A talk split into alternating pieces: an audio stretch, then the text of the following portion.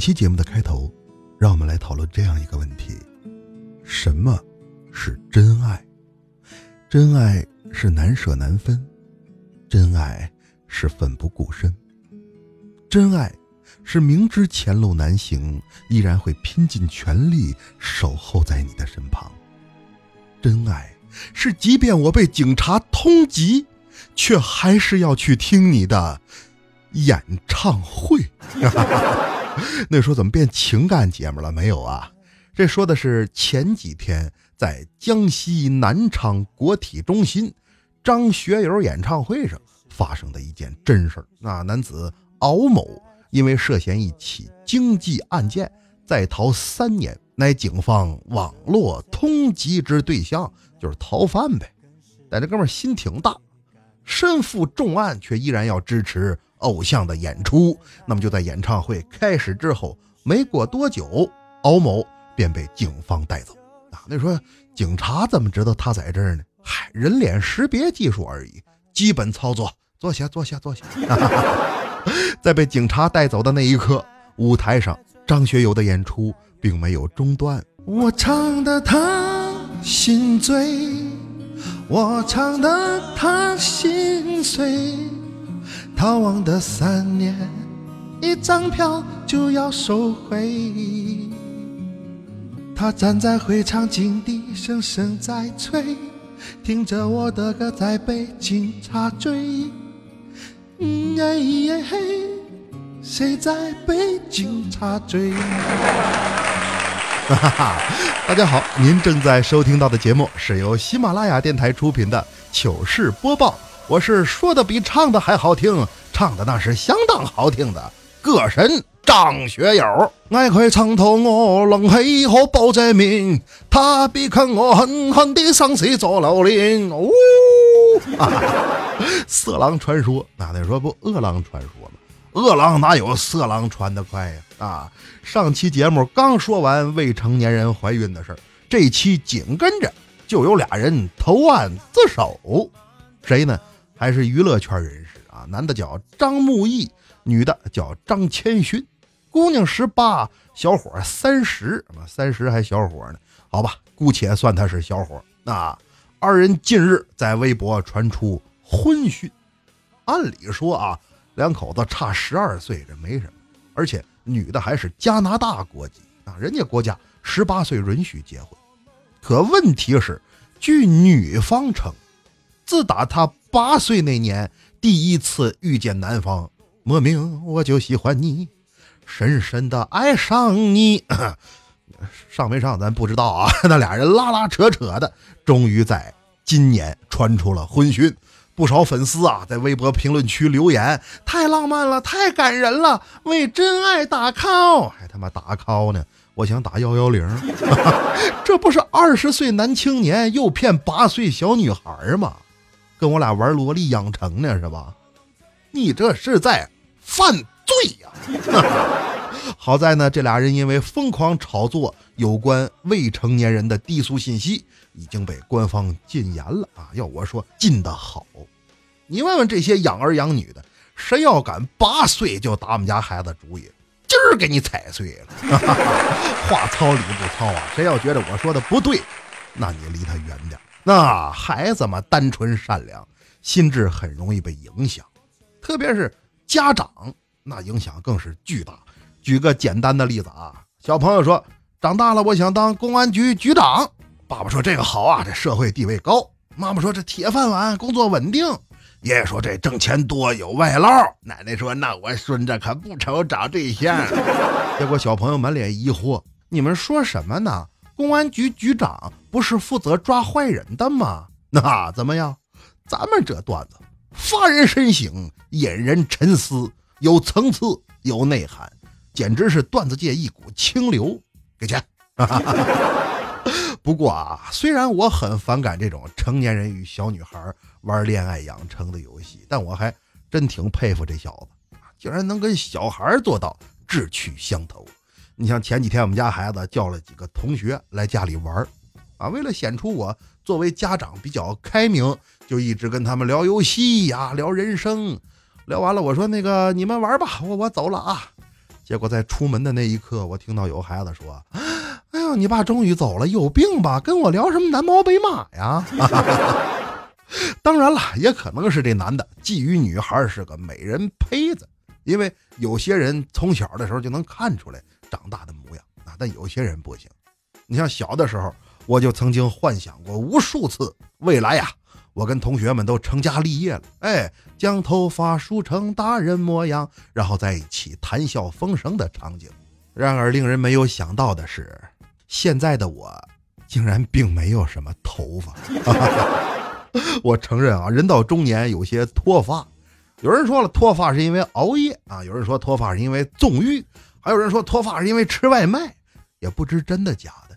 直到我看到这样一条新闻，那说近日江苏徐州一男子夜不三更偷走两箱皮鞋，被警方抓捕之后，据他本人供述，是因为最近呢交了一个新女朋友啊，俩人都不会做饭，一日三餐竟吃外卖，没有钱了，他才想到去偷东西。第一啊，你们看，熬夜、纵欲、吃外卖占全了，但是他并不秃，所以我认为你们说的不对。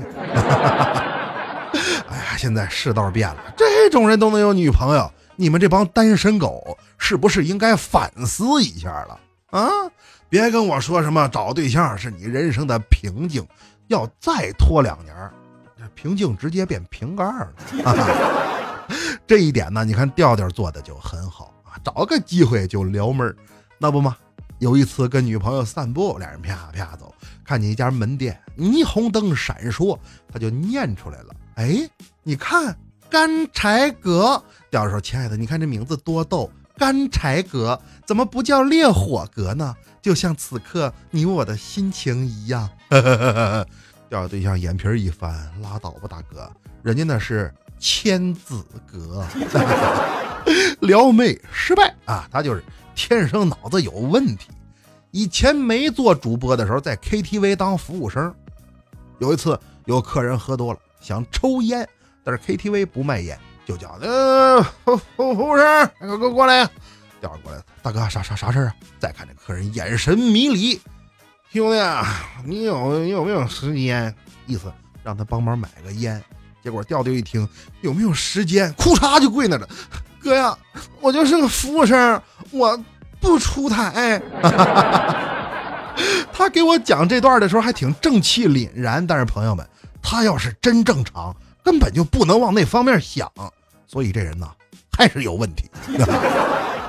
玩笑归玩笑啊，调调这人除了抠门没别的毛病，那不嘛？前段时间骑单车减肥，结果出车祸骨折了，到医院拍片子，大夫拿片纸，看见了吗？啊，这儿，这儿，还有这儿，全折了，想治好得做手术，那全下来五万块钱吧。调对象心疼啊，比骨头还疼，五万五万太贵了，有没有便宜点的？大夫说有啊，便宜的五十。调的掏出一百，太好了，大夫就来这个，不用找了。没过十分钟，大夫拿出了一张新片子，你看啊啊，这儿，这儿，还有这儿，全都康复了。调的说神医呀、啊，大夫你是怎么做到的啊？我刚才啊给你 P S 了一下，快办出院手续吧。就这个智商，骨不骨折其实无所谓，因为他基本上已经告别自行车了。你说这大夫是不是有点过分呢？过啥分他还得谢咱呢？谢谢啊！相比之下呀，这未来的智商就要高出许多。你像那天未来坐公交车上班，但是睡过站了，赶等醒过来，公司就在自己眼前，但是离下一站还有八公里。他在这连喊带嚎，哎呀，师傅师傅你停一下吧，我睡睡过站了。师傅说你这不开玩笑呢吗？哪能随停随走，没到站中途不准停车。未来多聪明，不慌不忙点着一根烟，师傅我也不让你为难，按规定这车上不准吸烟，麻烦你现在赶我下车。多聪明啊，利用了一个小小的智慧，便轻松化解眼前的尴尬。那后来因为公共场合玩弄易燃物，拘了十五天，不三十天。这叫聪明反被聪明误，不是真聪明。要说真聪明，佳期是真聪明。上学那时候啊，佳琪学习成绩非常好，那好到什么程度呢？都能给人当枪手去替考啊！但是有一回替人考试出事儿，写名字的时候，他下意识把自己的姓写上，写完就意识到，哟，写错了，那怎么办呢？只能尽量弥补啊，把自己的姓划掉，又写了被替考人的名字。正巧这一幕让监考老师看到了，老师过来一看就不对劲儿，这位同学啊，怎么自己姓啥还能记错吗？佳琪当时急中生智，戏精附体。老师，我爸妈前一段时间离婚了。老师瞬间沉默。哎呦，同学快交卷吧啊！自立自强，自强不息。你说这么聪明个姑娘，咋就没对象呢？啊，但是有对象呢，她也未必幸福。你像李小妹，她老公就对二人的婚姻颇有微词。那次我们一块喝酒啊，妹夫喝多了，一边哭一边说：“哎、小妹十六岁那年，我跟她谈恋爱，她爸不同意啊，就给了我两条路选择啊，要不然就是娶她，要不就去监狱关二十年啊。当时我选择了娶她。现在想想，我如果选择蹲监狱的话啊。”今天应该都刑满释放了。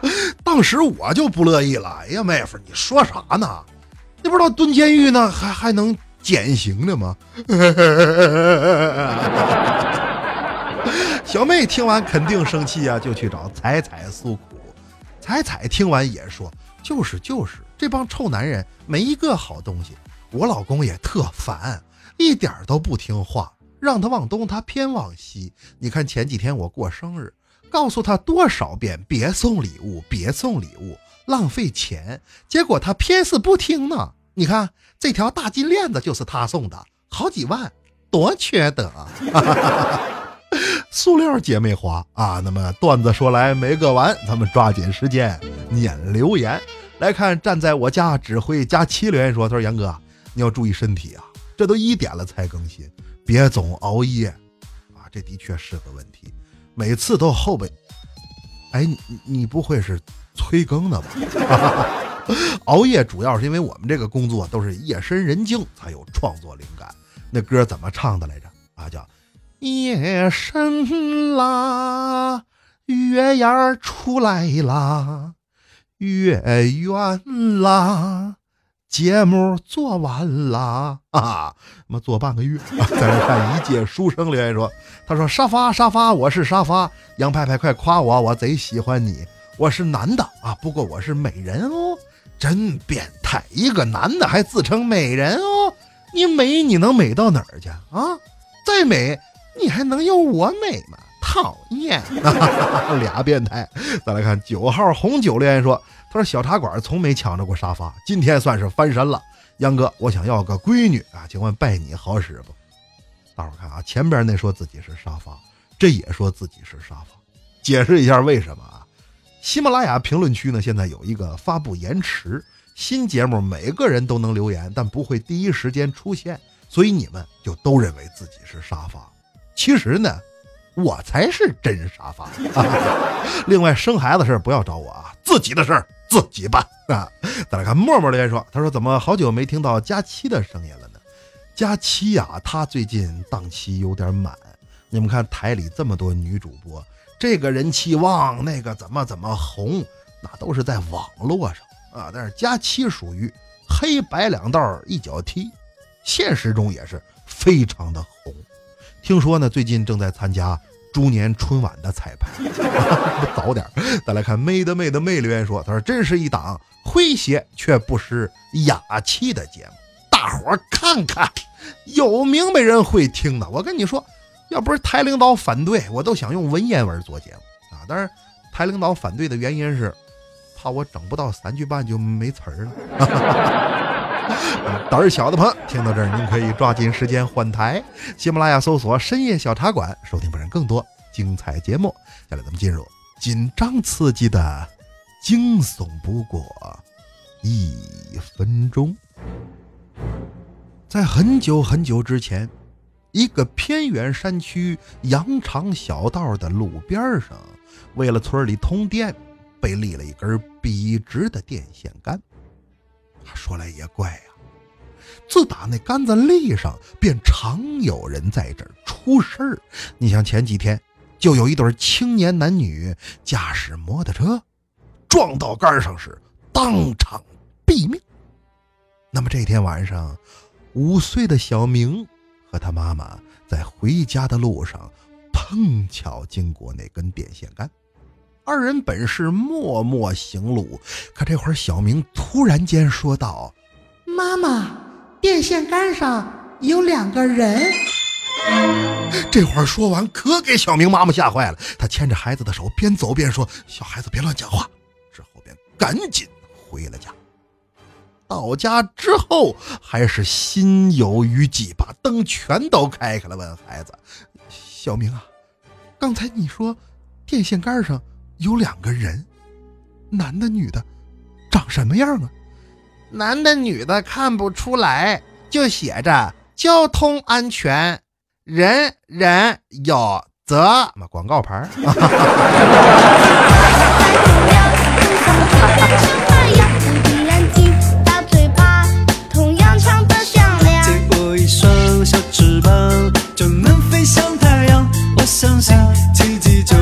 身上啦啦